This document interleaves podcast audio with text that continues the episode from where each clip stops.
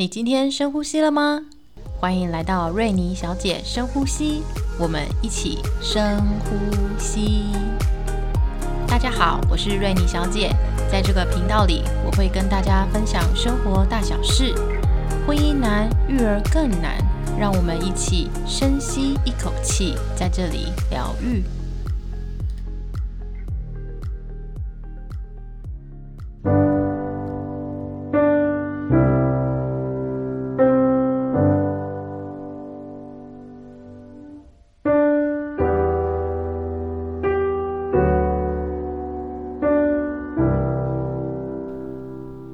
好，我是瑞妮小姐。我们今天是第五集《行走的冰山》，谈应对姿态。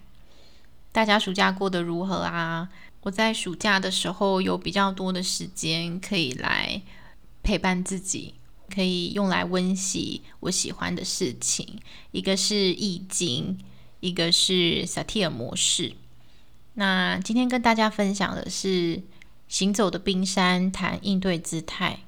我大概在民国一百零五年的时候开始接触萨提尔模式，一开始是听李崇建老师的演讲，然后后来我又参加张继儒老师的工作坊，可是一直都觉得好像萨提尔模式对我的帮助没有很大，或者是没有让我有很多的触动，一直到一百零七年我去参加蓄力基金会的转训。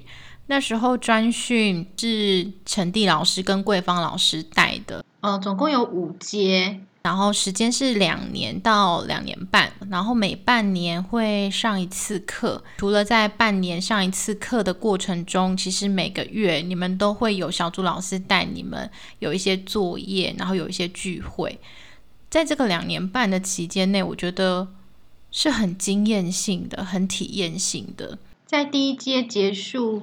我们要选三人小组，就是三个人一组。为什么选三这个数字呢？是因为在原生三角的演练的时候会需要三个人，就是你、你爸爸跟你妈妈。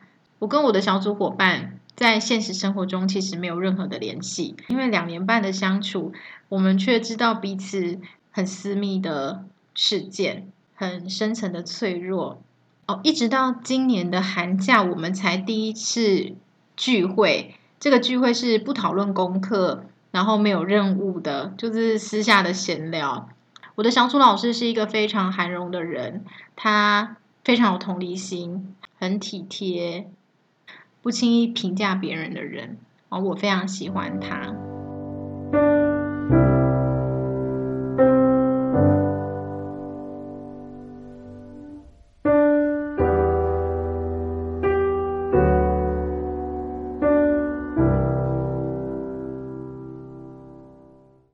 因为那个专训的费用其实是蛮昂贵的，所以我又觉得说，如果我的初阶没有过的话，就很浪费钱，所以我就会一直很焦虑，然后每天就问我老公说：“你觉得我会不会过？你觉得我会不会过？”然后我老公就说：“不管有没有过，他觉得我的改变很大，然后他觉得这个钱花的很值得，可以的啦，就算没有过也没有关系。”我来谈谈我的改变是什么？我觉得。可能是因为个性使然，然后有可能是我之前的专业背景，就是其实我比较在意行为，然后我希望是很有效率的可以处理行为的部分。可是我上完专训之后，我会发现行为只占那个冰山的一小部分而已，很多我们要处理的其实是在行为底层。所以我觉得上完专训一直到现在。我觉得我比较柔软，然后比较有弹性，比较不会急功近利，想要看到那个行为的改变。因为有时候行为的改变其实没有那么容易，也没有那么快。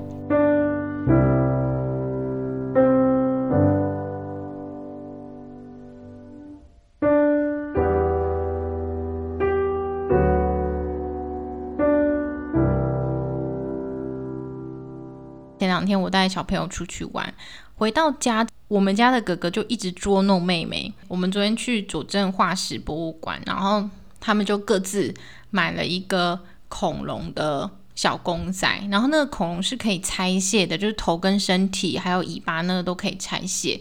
然后我们家妹妹就很喜欢，然后一直把玩它，常常把它那个恐龙拆掉又再装回去，拆掉又装回去。我们家的哥哥呢就很想要跟妹妹比赛，说谁把它拆完之后再组回去的时间比较快。但我们家的妹妹就没有想要这样玩，所以哥哥就会。很大声的跟他说：“听我说，我就是要这样，然后你要你要按照我的规矩走。”但我们家妹妹就是不管他，不甩他。总之，昨天洗完澡之后，我女儿就说她的恐龙不见了。然后我就问我儿子说：“哥哥是你藏起来了吗？”然后我儿子就不敢看我，然后就说：“没有啊，我不知道他的恐龙在哪里。”如果是以前的话，我可能就会很生气，因为他的。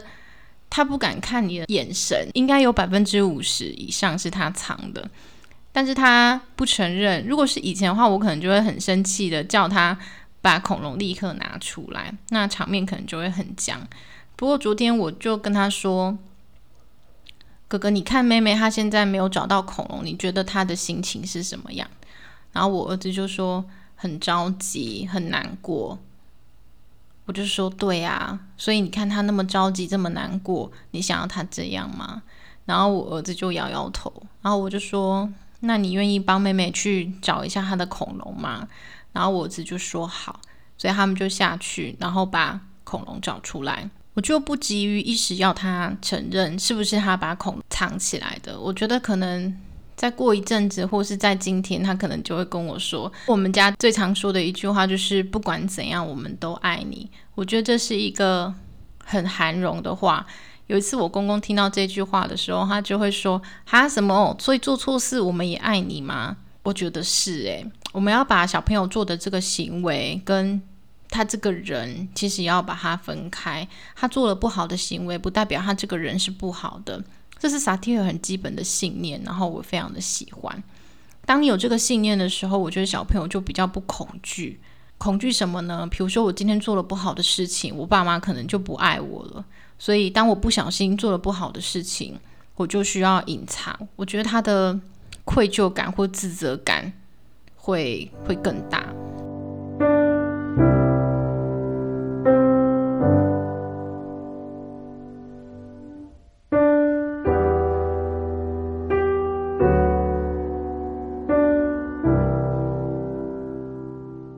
大家称顽童里面的那个瘦子叫做行走的荷尔蒙，我觉得这个话非常的传神，意思就是他非常的性感，很吸引人。那萨提尔只是用冰山来帮助我们具象化，去理解自己跟别人内在历程是如何运作的。所以，其实每个人都是一座行走的冰山。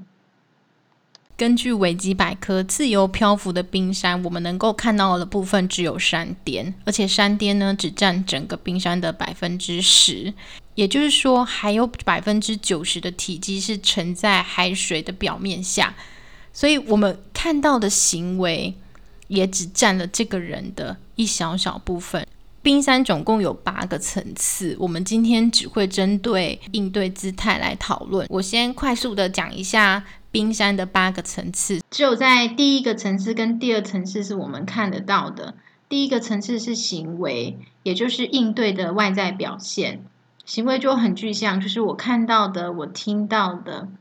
第二个是应对姿态，应对姿态又叫做沟通姿态，它是内在自我价值的展现。第三个开始就是我们看不到的，第三个是感受，感受，比如说害怕、兴奋。焦虑，这些都是感受。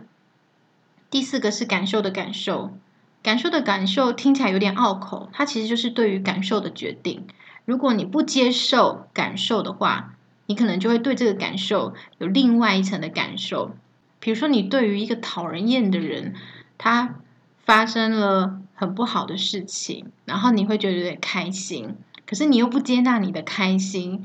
你就会有感受的感受，可能会是羞愧，觉得说啊，我怎么可以这么想呢？觉得自己很不好。第五个是观点，观点就是包含了信念、假设、你的规条以及你的价值观。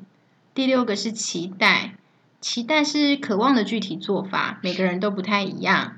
比如说，你很渴望被爱，你期待别人爱你的方法可能会有不一样。期待有对自己的期待，对别人的期待，以及别人对你的期待。第七个是渴望，渴望是人类共有的，比如说爱与被爱、被肯定、被尊重，以及有意义等等。第八个就是最后一个，最深层的是自我，就是我是，包含了生命力。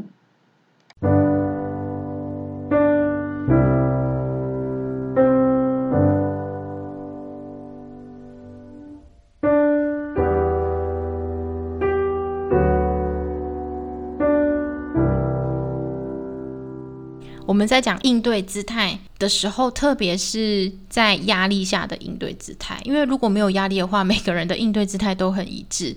当你出现不一致的应对姿态的时候，通常就是你内在的自我价值比较低，你的语言跟情感就会朝向不同的方向。那为什么会有不一致的应对姿态呢？其实是我们在成长过程中，特别是我们还很小的时候，我们学到保护自己的方法。所以虽然是不一致的应对姿态，但是这些不一致为什么会存在？是因为它会带给我们的力量，都需要我们用尊重的眼光来看待它。不一致的应对姿态有四种：第一个是讨好，第二个是指责，第三个是超理智，第四个是打岔。那每个互动里面呢，都包含了三个部分，我们可以把它想象成是一个圆饼图，分成三个部分。哪三个呢？有自我、他人跟情境。自我跟他人都比较好理解，所以我来跟大家说明一下什么叫情境。情境就是每一个人他在跟别人互动的时候，都有他特定的背景跟脉络。比如说，我跟他，我们彼此的关系。我跟老板的关系，我跟老公的关系，或是我跟小孩的关系，我们双方的角色，还有这个地方的物理的情境，或者是这个地方时间的情境，我们有时候在讲好时机，就是在讲这个时间跟物理的情境是不是适合，或者是是不是适切。好，我们先来讲讨好。讨好比较常出现在那种华人的女性，在这个圆饼图的里面呢，讨好的人他会没有看到自我，他比较容易看到别人跟情境。他在压力的情况下，他会重视的是他人，而不是重视自己。他想要取悦别人，然后会压抑自己，虽然心里百般不愿意，但说的会是好。他比较让常让自己是觉得是一个受害者，然后让自己处在痛苦跟抑郁的情况下。那我们刚说每一个不一致的沟通姿态都有它的力量。那讨好的力量是什么呢？讨好的力量就是爱。讨好的人非常会照顾别人，他们很亲和，然后也非常的温暖。可是呢，他们要付出什么样的代价呢？他们可能会让对方觉得很愧疚，比如说。你妈这样对待你的时候，你很容易就觉得啊被情绪勒索了，然后他们可能会自己觉得自己比较自卑、比较屈从、比较可怜。那有的人呢是指责型的，指责型在圆饼图里面，他是比较忽略对方的，他只在意自己，在意情境，他会对别人做出负面的评价。虽然内在是很低自我价值的，但是他外在会采用攻击、很强势的声调来壮大他隐藏在内心的脆弱跟自我怀疑。这样的人很难取悦，在关系里面，他可能会露出嫌恶的表情或姿态，然后有时候会对你冷嘲热讽。那指责的人，他也有力量，他的力量是什么呢？他比较果断，比较自主，比较勇敢，善于冒险。然后也比较有领导力，有一些老板就是很爱嫌东嫌西的啊。他会带来什么代价呢？跟他互动的人会觉得很害怕、很无助，然后老是没有办法满足他的期待，然后觉得挫败，甚至有可能会很怨恨他。第三个不一致的沟通姿态是超理智。超理智在圆饼图里面。不在意自己，也不在意他人，他只在意情境，所以他会在压力情境下呢，把自己跟他人的内在经验隔离，避免情感上的交流。他比较谈论事件或者是问题的内容，想说如何解决啊，然后想办法说服别人。这种人呢，他可能赢了道理，却输掉彼此的关系。超理智的力量是什么呢？这样的人通常他的智力不会太低，然后他们反应其实也蛮快，然后讲求效率，然后比较冷静。带来的代价是什么？这样的人可能会很无聊、很冷漠，然后比较没有人情味。有一些理工男的刻板印象，可能就是比较超理智，大家会觉得他们很像阿宅，然后很 boring。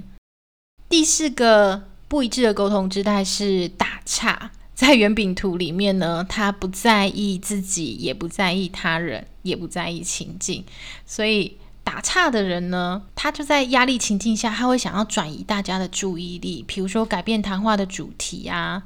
那在关系里面最常见的就是沉默不回应，或者是中断连接。他躲进了自己的世界里面。他自己的世界里面可能是什么呢？比较好的可能就是工作，或者是念书。就我老公在婚后花了十年的时间，念了两个硕士。他到底是很喜欢念书，还是在打岔呢？嗯，好，商榷。我觉得工作还算是好的，那比较不好的可能就是婚外情，或是酒瘾、药瘾。他有一个比较特别的，我觉得宗教也是一种打岔的。那这样子的人，他的力量是什么呢？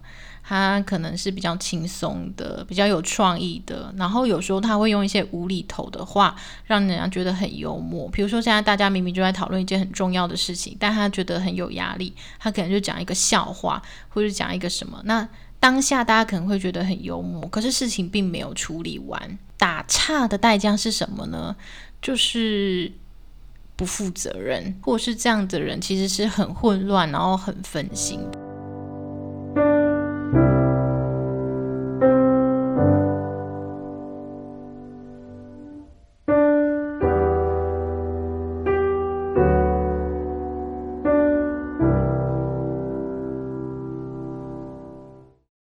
讲完了四个不一致的沟通姿态，我们刚刚有说，他无所谓好坏，重要的是我们要了解他们在关系中会带来哪些好处，他们又会付出什么样的代价。还有，我们刚刚说这个不一致的沟通姿态是小时候我们学到的，所以在当年觉得很好用的，其实现在不一定管用。所以要能够觉察，然后我们是有选择的。萨提尔里面在讲选择的时候，特别要讲到的是三个选择，因为。如果你只有两个的话，那其实也没得什么挑，所以我们都希望自己能够拓展选择，要有三个选择，要能负责。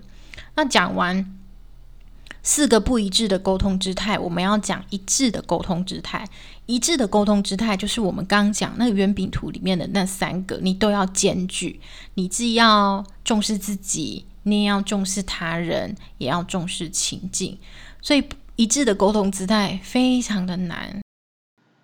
要怎么一致呢？我觉得首先要先觉察我们在压力情境下很容易掉入惯性里。第二个是你要怎么选择应应这件事情，你可能会考虑自己跟对方的关系。我们要对谁一致是我们的选择，我们不会对老板一致啊，我们可能会对老板讨好，我们可能会对老板打岔。可是我们要在行动之前要先清楚，这是我们的选择，而不是你被惯性所绑架了。第三个就是负责，允许我们觉察内在的感受真实，并且去经验他们，承认他们，为我们的感受负责，为我们的选择负责。接下来我们才有可能选择在关系中跟伴侣达到一致性。举个例子来说，我老公非常长。戴耳机，戴那种无线的耳机，可能工作后就骑摩托车的时候，他就在听，然后一直到家里。他每次回到家的时候，我可能就会说：“老公，欢迎你回来。”但他其实就是戴着耳机，所以他也没有回应你，就是感觉好像被泼冷水这样子。然后我们就会开始吃饭。那吃饭的时候，他还戴着耳机。你想要跟他分享今天发生的事情的时候，他最常说的是就是“哈哈”。然后其实已经沟通过很多次，说希望吃饭的时候他不要戴着耳机，但是他其实还是很常戴着耳机。虽然他说他有调整，可是你就会觉得说好像还不够，因为这种事情已经沟通过很多次了，所以你就会很火大。在那个情境下，其实我很容易又掉进去我自己的惯性里，就是超理智。比如说，我可能就会跟他讲说：“哎，你知道根据研究显示，你一般一天要花多久的时间来陪伴家人才够吗？那你知道有品质的陪伴是怎么样的陪伴？叭叭叭叭叭叭。那或者是我可能就会掉入指责的惯性，你跟他说：“哎，你这样子真的很不好啊！”然后你都没有办法跟我讲话，或是我在跟你讲话的时候，你都心不在焉，然后只在听耳机什么的。但是我觉得这样子的指责对我们的关系其实都没有帮助。但是呢，当我在火大的时候呢，我就会告诉自己说：我现在是在超理智吗？我现在是在指责吗？我现在是在讨好吗？或者是我想要用他打岔的方式来应应？永远都有选择的，然后不要让自己掉入惯性里。即便我要选择指责，那也是我的选择，因为我知道现在用指责的方式很有效，他会立刻把耳机拿下来听你说话。这对我们的关系有没有帮助？我觉得没有到很大的帮助。他只有在当下，他的确会把耳机拿下来，但是我有没有在意到他的需求，可能就没有。所以我觉得还是要找时间好好谈一谈。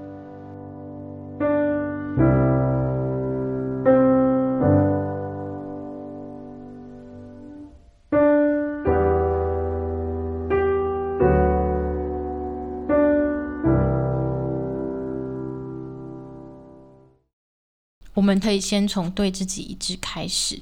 对自己一致指的是，你知道你自己是谁，你重视你自己是一个完整的个体。因为重视你自己，所以你就不会委屈自己讨好别人，或者是用打岔的方式来因应你们的关系，用指责的方式来因应你们的关系。然后允许你自己觉察内在的感受。我听过有一些长辈们就会说啊，不好啦，被供啊什么的。